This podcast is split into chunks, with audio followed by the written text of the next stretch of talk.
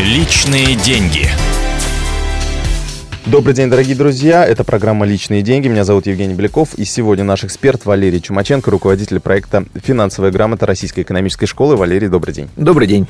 А, сегодня поговорим э, в преддверии лета о том, э, как ехать в отпуск, то есть э, с какими деньгами ехать туда, потому что сейчас вариантов достаточно много. Вот какие выбрать? Ну, мне кажется, прежде всего надо с собой а, обязательно брать банковские карты. Желательно как минимум две.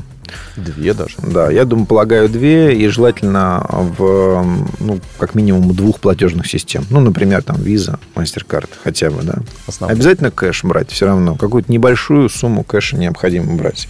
Uh-huh потому что зачастую там ряд э, вещей, ну, возможно, подарки, еще какие-то мелочи вам захочется приобрести, и вы не сможете просто расплатиться картой.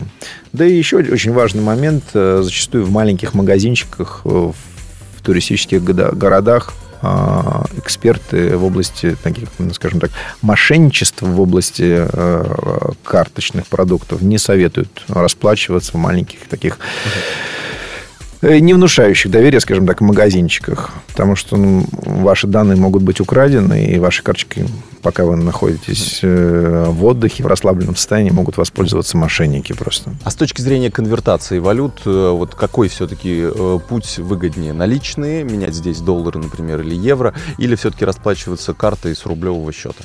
Я думаю, что, знаете, вот э, самое оптимальное это э, заводить карты в той валюте, которую вы зарабатываете. Угу. То есть, если ваш заработок составляет, вы получаете основной заработок в рублях, то я думаю, что карта рублевая оптимальна, потому что вот курс, по которому будет обменен, происходить обмен, он вы не сэкономите, то есть, так скажем, вы не выиграете на том, что здесь заранее в обменном пункте поменяете, там, приобретете евро, например, или вы там, собственно говоря, по вашей карте э, будет произведена транзакция по обмену, тут там выигрыша особого не будет. Ну, э, курсы валют э, колеблются. У меня, например, знакомый, вот если собирается в отпуск, говорит, ну вот всегда перед отпуском, когда еду, евро дорожает. Надо ну, было покупать, а я вот с картой Он поехал. настолько существенно дорожает, что он потом не может поехать. Ну, нет, конечно, но все равно обидно.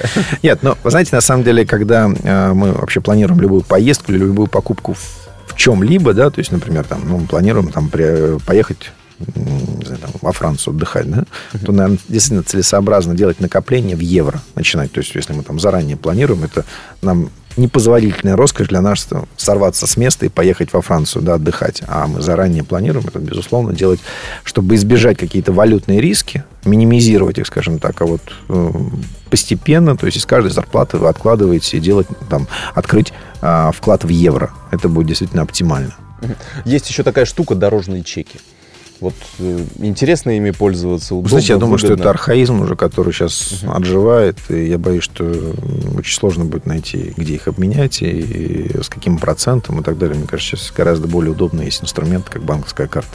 Понятно. Спасибо большое. Валерий Чумаченко, руководитель проекта «Финансовая грамота» Российской экономической школы, был у нас в гостях. Это программа «Личные деньги» на радио «Комсомольская правда». Оставайтесь с нами.